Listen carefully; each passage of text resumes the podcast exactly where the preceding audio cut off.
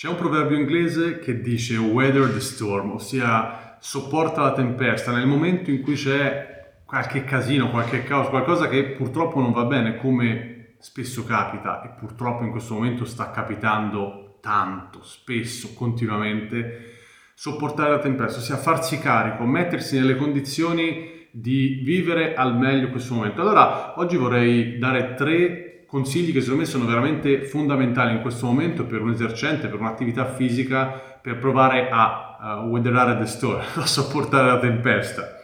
Il primo, fai un check della situazione.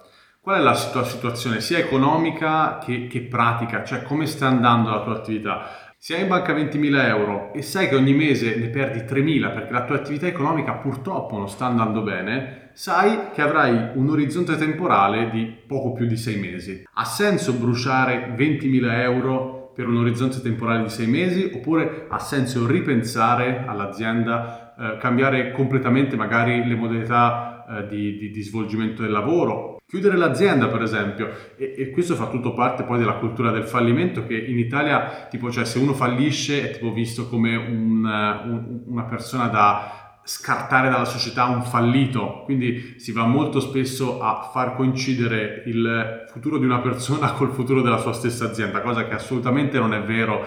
Eh, in tanti altri stati la cultura del fallimento eh, ha, ha tutt'altra ragione, cioè provi, fallisci, no problem, domani riprovi, fallisci, no problem, la terza volta provi, fa, sei un figo, fai un sacco di soldi, va benissimo. Mentre in Italia chiaramente è una roba super ostracizzato il fallimento, quindi si tende a non fallire. Allora mi chiedo, ma è meglio avere 20.000 euro ora, chiudere e provare a fare qualcos'altro, oppure buttare via 20.000 euro in sei mesi senza poter fare poi più nulla, cioè rimanendo poi alla canna del gas? Il secondo consiglio che mi sento di dare è dotarsi di un social media manager. Cosa vuol dire? Eh, in realtà può anche voler dire di mettersi a studiare in maniera molto importante social media managing, eh, capire come si strutturano tutti quei processi eh, legati appunto all'uso dei social, a, all'uso in realtà della comunicazione in generale. Il social è un mezzo come sempre, può, può esserci appunto i vari Google, Facebook, eh, Instagram, LinkedIn, cioè trovare il mezzo più adeguato per comunicare qualcosa e comunicare, comunicare, comunicare.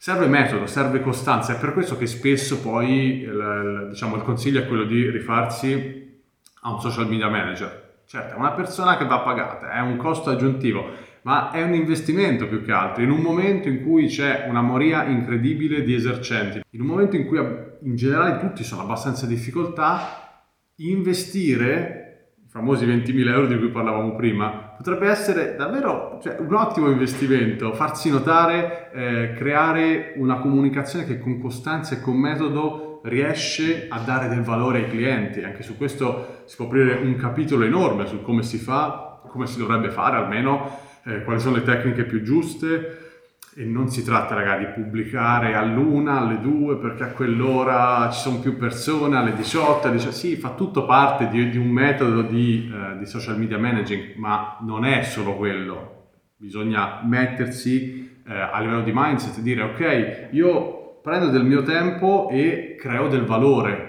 quindi comunico del valore più che creo. Che ne so, una macelleria mentre sto macinando la carne, che ne so, mi metto a fare un video e racconto cosa sto facendo, questo comunica un enorme valore, chiaramente bisogna veramente aprire una parentesi molto importante, però ritengo che sia un, un consiglio davvero sensato.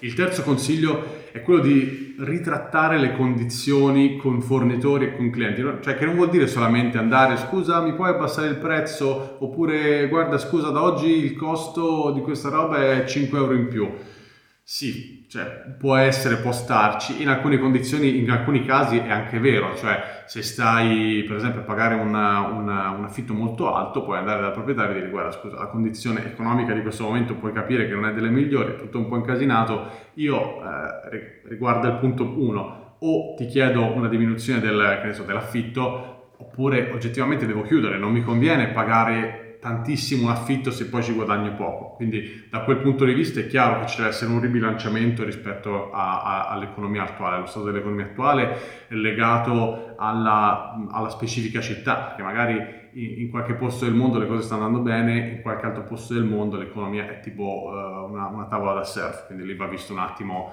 uh, momento per momento. Ma è importante fare un check da due punti di vista. Il primo è se i nostri clienti stanno ricevendo un servizio adeguato a questo momento, perché sono cambiate una marea di cose, quindi magari non conviene nemmeno più fare, eh, fare certi tipi di servizi, fare certi tipi di azioni. E forse è anche il momento ottimo di tagliare alcuni rami dell'azienda che sono sostanzialmente marci. Ci sono quei rami marci che durano da un sacco di tempo, che continuiamo ad alimentare un po' per inerzia e questo può essere un ottimo momento per fare un bel cut off, per chiudere definitivamente quei rami e dire raga, eh, ci ho speso tanto tempo, non è andata, non ci guadagno niente, è il momento ottimo per chiudere quei rami che non funzionano. Allo stesso modo capire se tutto quello che stiamo prendendo dai nostri fornitori ha veramente senso. Perché magari anche lì sono cambiate le condizioni, oppure anche quei fornitori appunto possiamo trovare possiamo ritrattare alcune condizioni di fornitura, di prezzo, eh, di quantità, di, di, tantissime cose, proprio nell'ottica di avere un'azienda molto più flessibile perché il periodo è particolarmente incerto. Questi sono tre punti che io mi sento oggettivamente di consigliare. Il primo e il terzo fanno riferimento in qualche modo alla, alla struttura d'azienda, il terzo a reinventare l'azienda. Il primo a dire ma questa azienda può andare avanti, ha una prospettiva, e il secondo fondamentale per far decollare l'azienda in un momento dove paradossalmente in un mare di difficoltà in realtà ci si può far notare molto bene. Io sono Bernardo Mascellani, ti ringrazio molto per aver visto questo contenuto, ci vediamo nei prossimi video.